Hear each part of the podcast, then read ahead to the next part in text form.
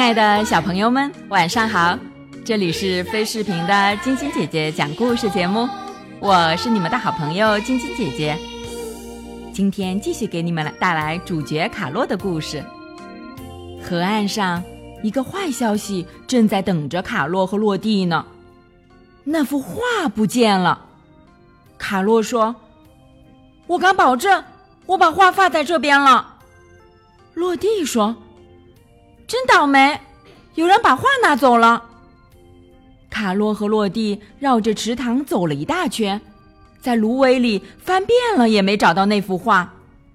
洛蒂问：“这下我们该怎么办呀？”卡洛又抓了抓头上的羽毛，跟洛蒂示意自己正在思考。他正在想，在这样的情况下。一个不让人失望的、受人敬仰的主角该怎么办？他突然有了一个主意。要不然，我们卖点别的东西，然后跟雅各特说，我们把画卖了。落地说：“听起来是个不错的主意。那我们能卖什么呢？”卡洛说：“我不知道。”落地突然跳了一下。我知道了，可以把你收集的贝壳卖掉，那些贝壳很漂亮的。卡洛一脚踩空了，趔趄了一下，摔倒在地上。要卖掉他的那些贝壳，他正准备大喊：“这根本不可能！”突然看见了落地期待的眼光。落地对他的期待很高，一只好心肠的鸭子。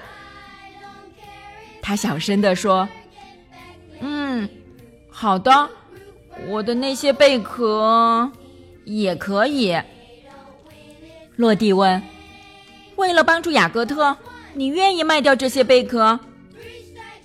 如果一定要卖的话，也可以。”落地高兴地跳到卡洛的背上：“卡洛，你真是太好了！”落地跟着卡洛回到了他家里。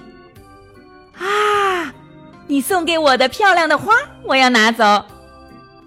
卡洛突然想起来，在故事一开始的时候，格诺夫说的那些话：“不要提起你收集的那些贝壳，读者们会觉得无聊的。”那该怎么卖掉这些贝壳呢？哦，我的天哪！当一个故事的主角可真不容易。落地问他：“你怎么了？有什么不对的吗？”卡洛回答说：“没有，没有。”这时电话响了，卡洛拿起听筒：“喂，哪位？”卡诺，别想太多。是格诺夫的声音。格诺夫说：“拿着你的那些贝壳，事情进展的很顺利。”说完，他就挂了电话。卡洛有点不知所措。刚开始，那些贝壳会让读者们感觉无聊，现在贝壳又不无聊了。哦，快点弄明白！落地又问他：“谁打来的电话呀？”卡洛说：“没，没有谁。”他站到椅子上，把那些宝贝从柜子高处拿下来。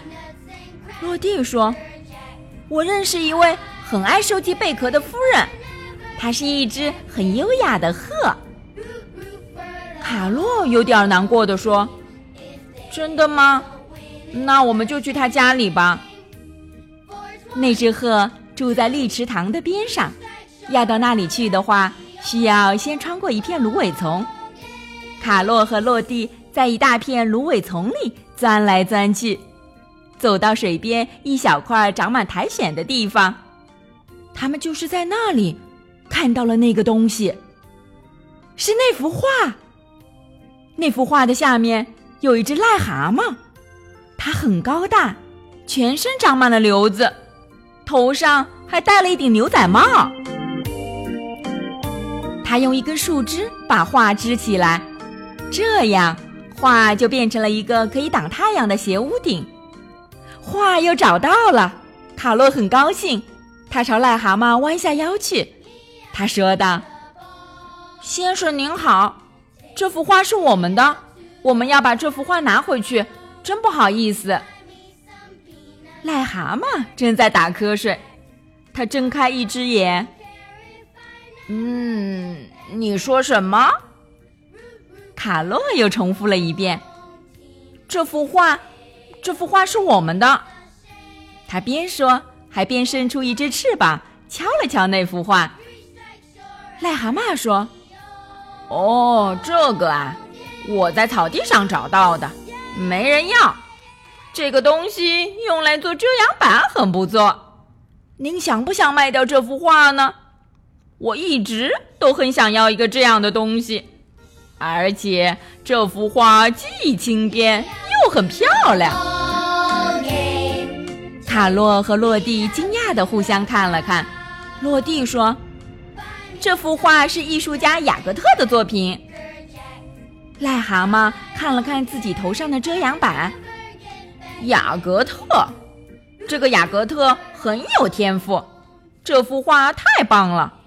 这片灰色和菠菜一样的绿色，您想卖多少钱？